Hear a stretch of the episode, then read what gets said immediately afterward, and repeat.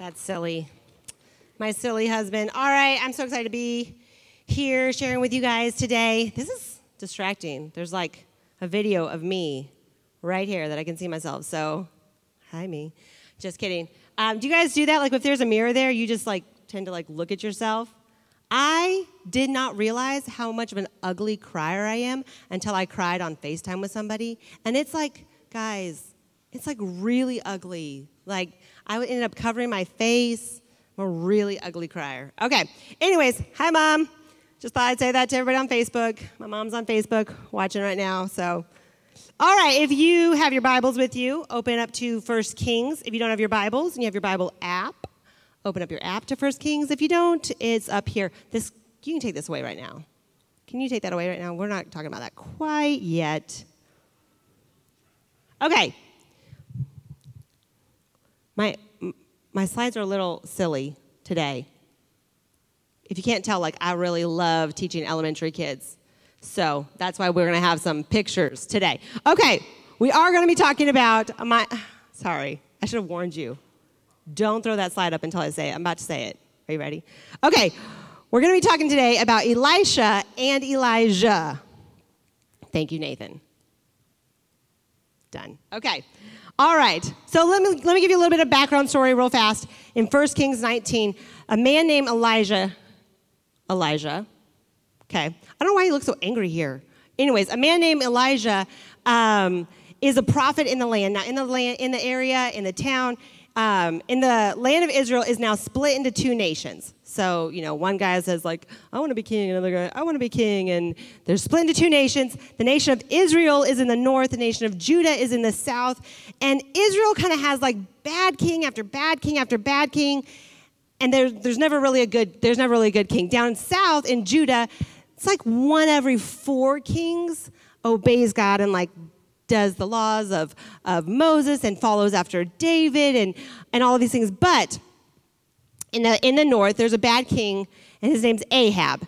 Now, Ahab actually in 1 Kings 16 says that Ahab did more to turn people's hearts away from God and to provoke God's anger than anybody else, any other king in the Bible. And I'm not sure if that's like any other king ever or just any other king up to that moment, but either way, like, I don't want to be that guy. I don't want to be that one that is known for provoking God's anger the worst. All right, happens chance. His wife is Jezebel, who even like still today, thousands of years later, we say Jezebel and you kind of think of this evil, wicked woman who can turn the hearts of men and can manipulate men. That's kind of what we think about of Jezebel. Anyways, she was a very wicked person who hated prophets of God. Didn't just dislike them, didn't just like uh, uh, find them annoying and served her own and didn't serve God. She hated them. She actually hunted them down and would kill them. So, uh, what are you laughing at? Hey, guys. My friends are here. Um, so, anyways, so at the time, Elijah has just killed 450 prophets of Baal. They're in a famine. Elijah calls down fire from heaven heaven fire god brings fire he kills 450 prophets of baal baal what you know however you say it. How do you say it? Baal baal? Okay. These words are confusing right?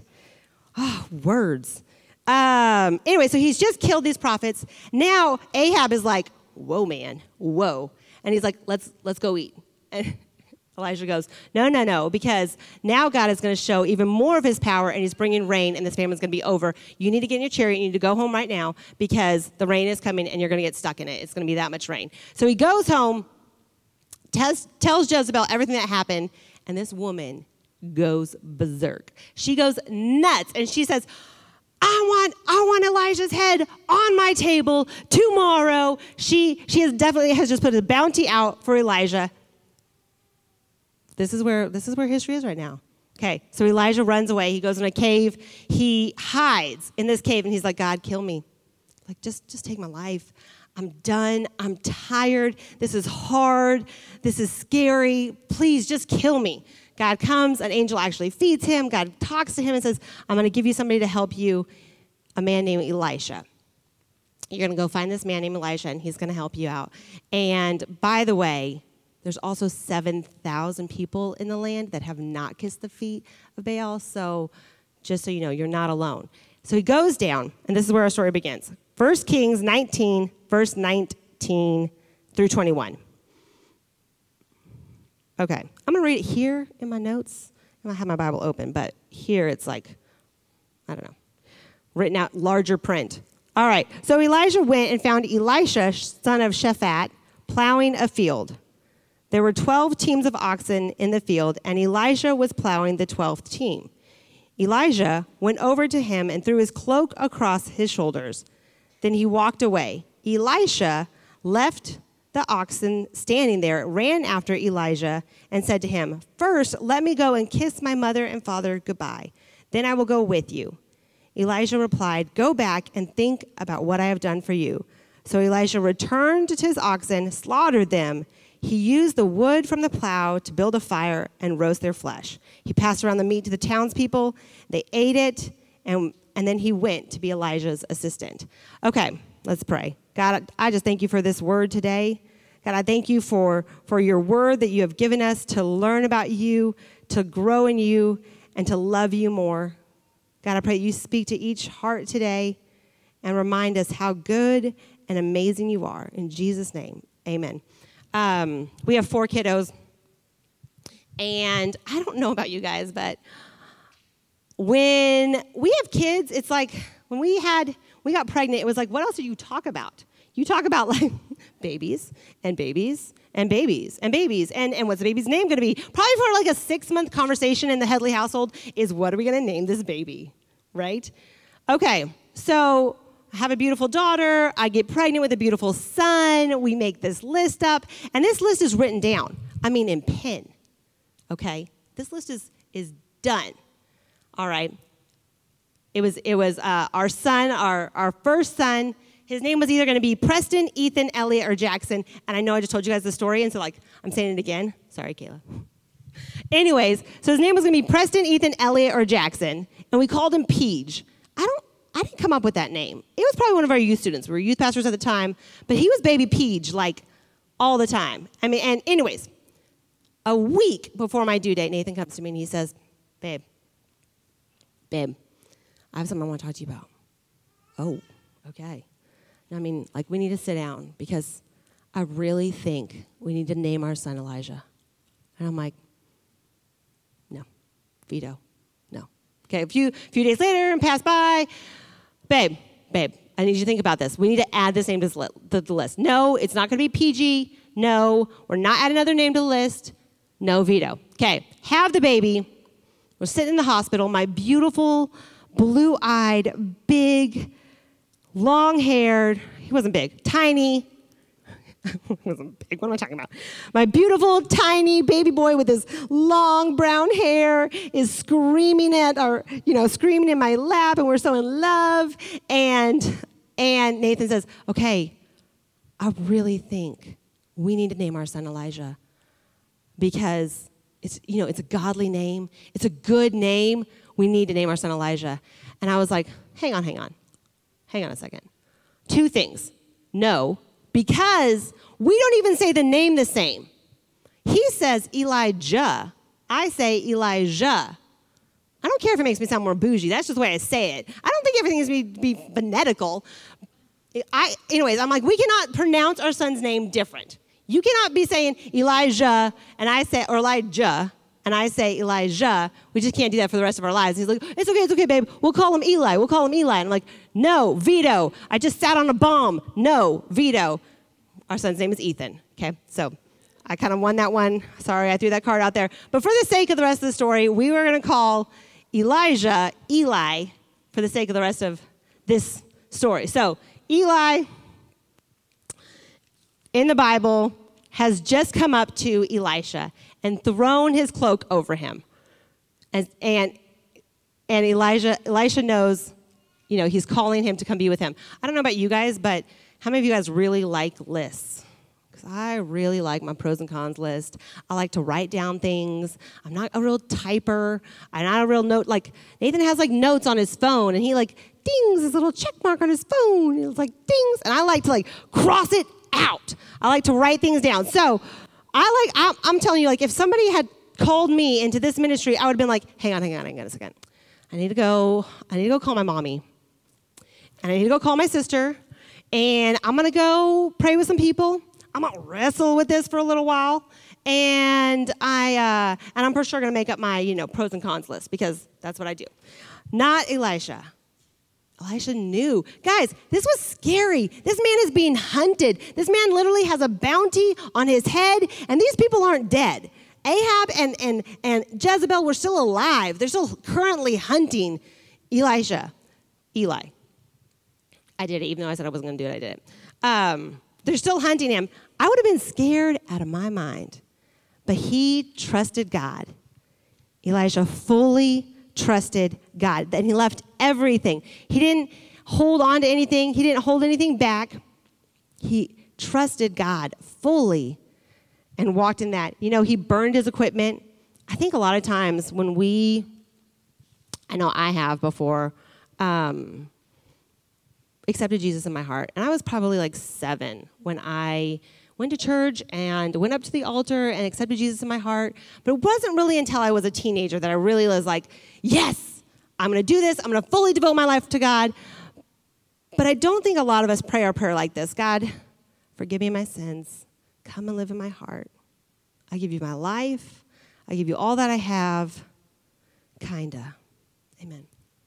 Like, we don't pray that way. But through the course of time, through stuff happening, through life just happening, we end up wearing Jesus just as an accessory in our life, just as a, a, a pretty necklace we can wear or a bumper sticker we can put on. We end up just turning it into something that's not fully following Jesus, not fully giving our heart and our life to Him. It's just turned into a let's go to church because we don't want our kids to be horrible. Fully devote yourself to God. Trust God fully with your life. Um, we, there is so much in the ministry and the life of Elijah that I could point out and just go through. And I'm a stories person. I could just talk through stories all day, but I do want to get some points in here. And so we're going to skip down a little bit. If you guys have time to go through and like read, it's really cool, some of the stuff. Um, okay, so if you, I really like you know, reading the actual Bible opposed to like an app or just flipping because then you can see like, okay, so six chapters later, you know, like you can actually see like, all right, it's sometime later. Like there we go. Okay. So, moving on to Second Kings. You know what? My paper is in the wrong order. Moving on to Second Kings that's not the right paper. What did I do? Okay. Moving on to Second Kings. Um, was that right? Nope, that's not right. Nope. We're going to go to Second Kings 3:16. So we're going to go there. Okay, so what has happened so far? We've walked through a few chapters, probably like 5 or 6 chapters at this point, and Elisha has been following Eli and his ministry around. Eli knows that he's going to leave and God is going to take him to heaven and and he tells Elisha like stay here and he's like I'm not staying. I'm going with you. Wherever you go, I go. I'm not I'm not going. I'm not you know, I'm going with you. And he, like says, no, stay here. He tells him this like two different times, stay here. And he says, no, I'm going with you. Finally, he says, okay, what do you want? I'm about to go. God is about to take me. Eli says this, what do you want? And Elijah says, I want a double portion of your spirit on you. What God has given you in the spirit of God that rests upon you, I want a double portion of that. I mean, like, it's kind of, it's kind of gutsy. Anyways, so he says, okay, well, God can do this for you. Eli is swept up into a chariot of fire, and Elisha's ministry begins. Um, so, skipping down to chapter 3, verse 16, we have the northern kingdom of Israel, we have the southern kingdom of Judah, and we also have uh, Edom and they're all coming together to fight against the Moabites, against Moab. So in the northern kingdom, in the southern kingdom, and then Ehab, like they're all like kind of working together. Now Edom is descendants of Esau, who was brother to Jacob, the deceiver, who took his birthright, who then wrestled with God. God changed his name to Israel. The nation of Israel is born out of him. So these are kind of like second cousins, like 700 years removed. The Edomites were. All right, so the Edomites join Judah with Israel, and they're all going to fight against these, but they get together, these three kings get together, and they're like, we can't do it. They're too big. We're, we can't do this. And, um, uh, and they say, like, and Je- King Jehoshaphat from Judah says, hey, I know a guy. Let's go, let's go talk to Elisha. I know a guy. And um, so they go talk to him, and Elisha says, no, I'm sorry. I'm not going to help you. You go ask your prophets to help you. Let's see what happens. But no, I'm not going to help you. And they ask him again, please, please help us. We need help. And he's like, okay, well, out of respect for King Jehoshaphat, who at that time served God and loved God and was trying to tear down idols and rebuild the temple, let's, I will help you. Okay. Coolest thing. Coolest, one of the coolest things to like moments in the Bible. He asks for background music, guys. I mean, like, I just, I love the Bible. But he asks for somebody to come play music. So he has some background music. So imagine in your head, background music's playing. And he says, verse 16, God's word, dig ditches all over this valley. And here's what will happen you won't hear the wind, you won't see the rain, but this valley is going to fill up with water. And your animals and your army will drink to their fill. This is easy for God to do. He will also hand over Moab to you. This story is all about faith. It's all about faith and trust that God's going to show up, that God is going to send water. You know, in your life, you might want God to send some water. You might need God to show up in some areas and to send some water for you.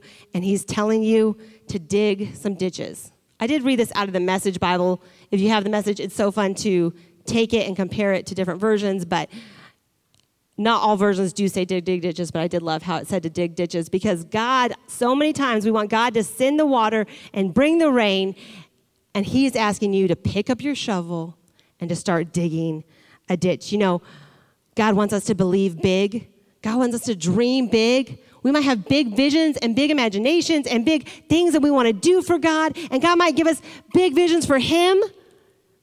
But are you willing to put that shovel in the ground and to dig a ditch? Ephesians tells us that God wants to give you even more than you could even dream to ask. Are you willing to dig a ditch? And the amazing thing is, the amazing thing is, is when you dream big and you start small, God is working and God is moving. And you might not be able to see it, you're not going to be able to feel it, but God is doing something in the invisible. God is working in the dark and in the background of your life. Trust God even when you can't see Him working. That's point number two. Trust God. Look at you go. Oh, it was Maddie. Thank you, Maddie. Trust God when you can't see that He's working. God does some of His best work in the dark. And just because you can't see what's happening now doesn't mean that when the lights come on, that he doesn't have victory in hand. Let me tell you something about, about me, about American culture. We like everything right now. We like everything done right this second. If I say take out the trash, I want it done right now. Oh, can I do it later? No, right now. I want it, you know, like I want things right now, right here, right now. But guys, God is not the God of the seconds. God is the God of the seasons. So you can't dig that ditch and just expect it to be filled with water right here, right now, and say, like, all right, I did this, God. I did this. Fill it with water now. I read my Bible. So now I should hear you every day, and my life should be great.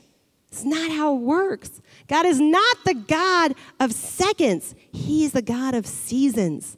And we need to begin to see God as the God of seasons. Things will happen in a season.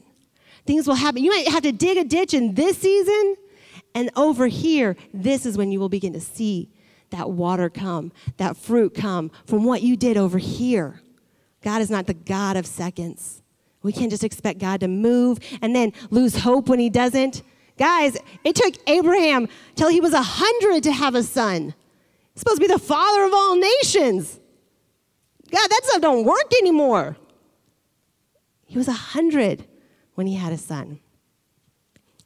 All right, moving down quite a bit through through Elisha's ministry. We're just going to like for real guys, like when you flip the pages you're like, "Oh, that's a lot of stuff." We're going to move down to chapter 6. Do do do do do. Walking down to chapter 6. Okay. In chapter 6, there's just such a cool such a cool miracle that Elisha does. And really, guys, the life of Elijah um, so just reminds me of the life of Jesus, how he moved in little, in little ways that might seem insignificant to the whole, but to a person. He moved in ways that were personal and ways that were great.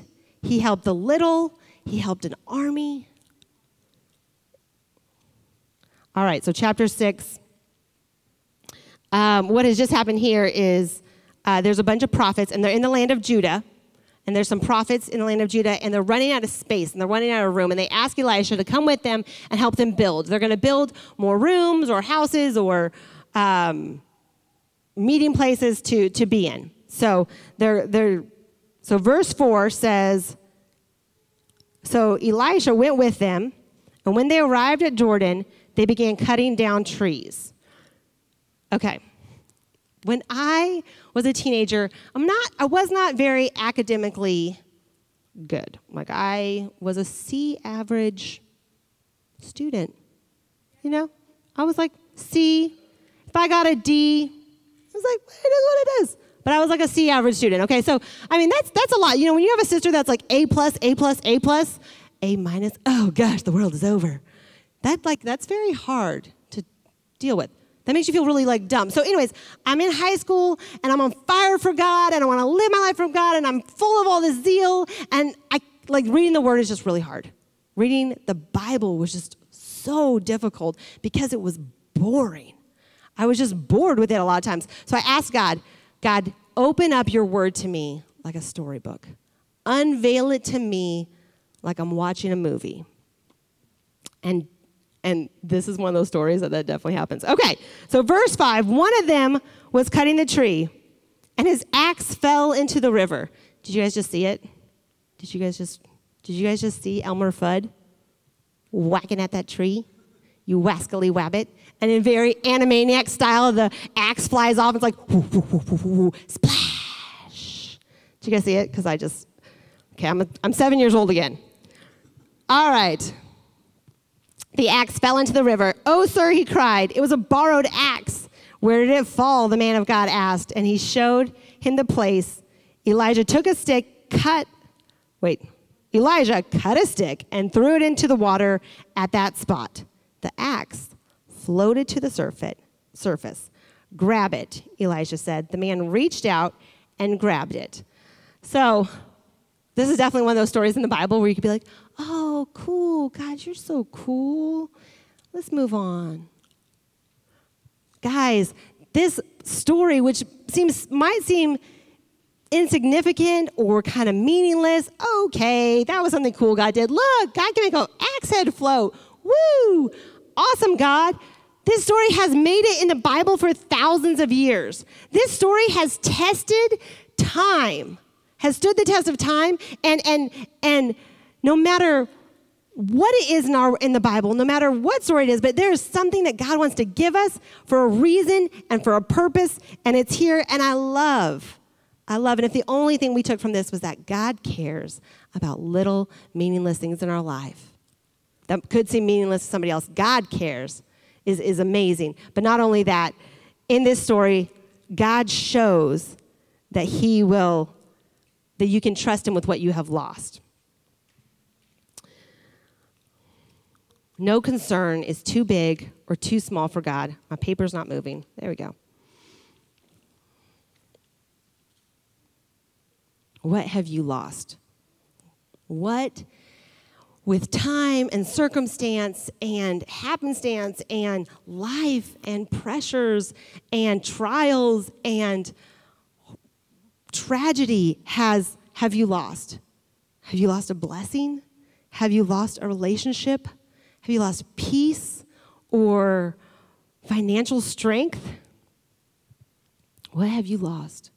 The good news is that God cares about what you lost, whether whether you think it can be recovered or not, God cares about what you lost, and He will, can take what you've lost and He can redeem it, and He can bring it back to the top. Sometimes we have to go back to what we lost. We have to go back to that spot in our relationship with God that we fell off track. We have to go back to that spot, and God will put us back on track and trust God to lead us and to guide us into where He wants us to go. What have you lost? Your axe head isn't gone, and God can defy gravity and He can bring it back again. Uh, trust God to recover what you lost. Maybe it's maybe recover is not the right word. Maybe it's redeem, restore, renew. We were going over this with Nathan. It was like there's all these like R words that kept coming up. But whatever it is for you, God can do it. For me, for me, it was more of myself.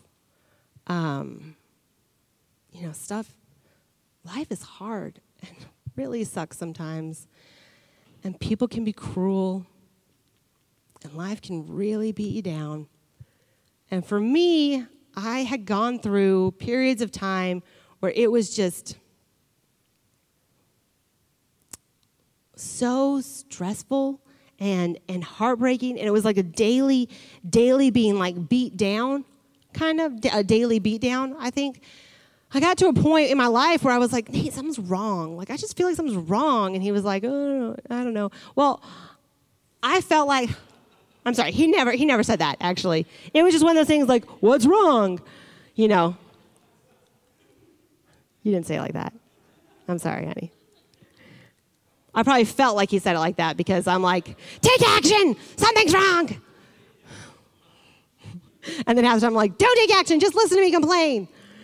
All right, this is women for you. I just described all women right now. Okay.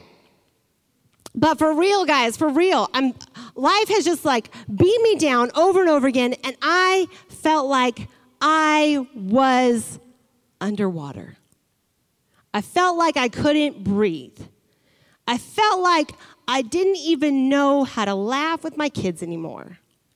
And the two things, two top things that I want for my kids in their life, I want them to know Jesus and love Jesus, and I want them to laugh every day. And I knew I'd wake up in the morning and I would try to laugh because I knew that's what they needed and they needed to laugh. I wanted to go be around people or friends because I would get a brief escape from myself. And it wasn't really until my pain ended up manifesting in physical ways that I began realizing that I needed more help. I needed my husband, I needed a counselor, I needed a medical professional to help me.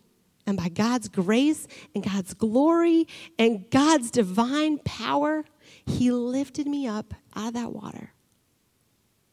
And he brought me back. There's a song called Defender, and I have loved this song for years. Um, and I asked Corinne to do it this morning, so they're so sweet to me. But it says, When I thought I lost me, when I thought I lost me, and I couldn't see, I couldn't see the Brookie that I thought I was. You know, the person that you think you are, like, I'm a hugger, I'm kind, I'm a good friend, I can't throw a basketball. Like the person that you thought that you were, you know, like, but you can joke about it because I can joke about it. I'm not sports. Anyways, um, the person who I thought I was, I didn't feel like I was there anymore, and I feel like I couldn't see myself anymore.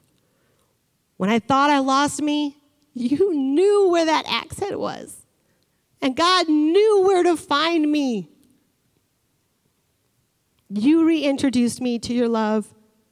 You picked up all those pieces. You put me back together because God is the defender of your heart. No matter what you've gone through, no matter what dreams might have fallen in that water, no matter how underwater you might feel, guys, let me tell you, this season of life has been hard in more ways than one. And the emotional toll that it's taken on so many people has been so detrimental.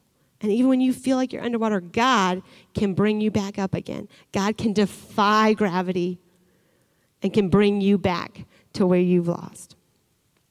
Let's pray.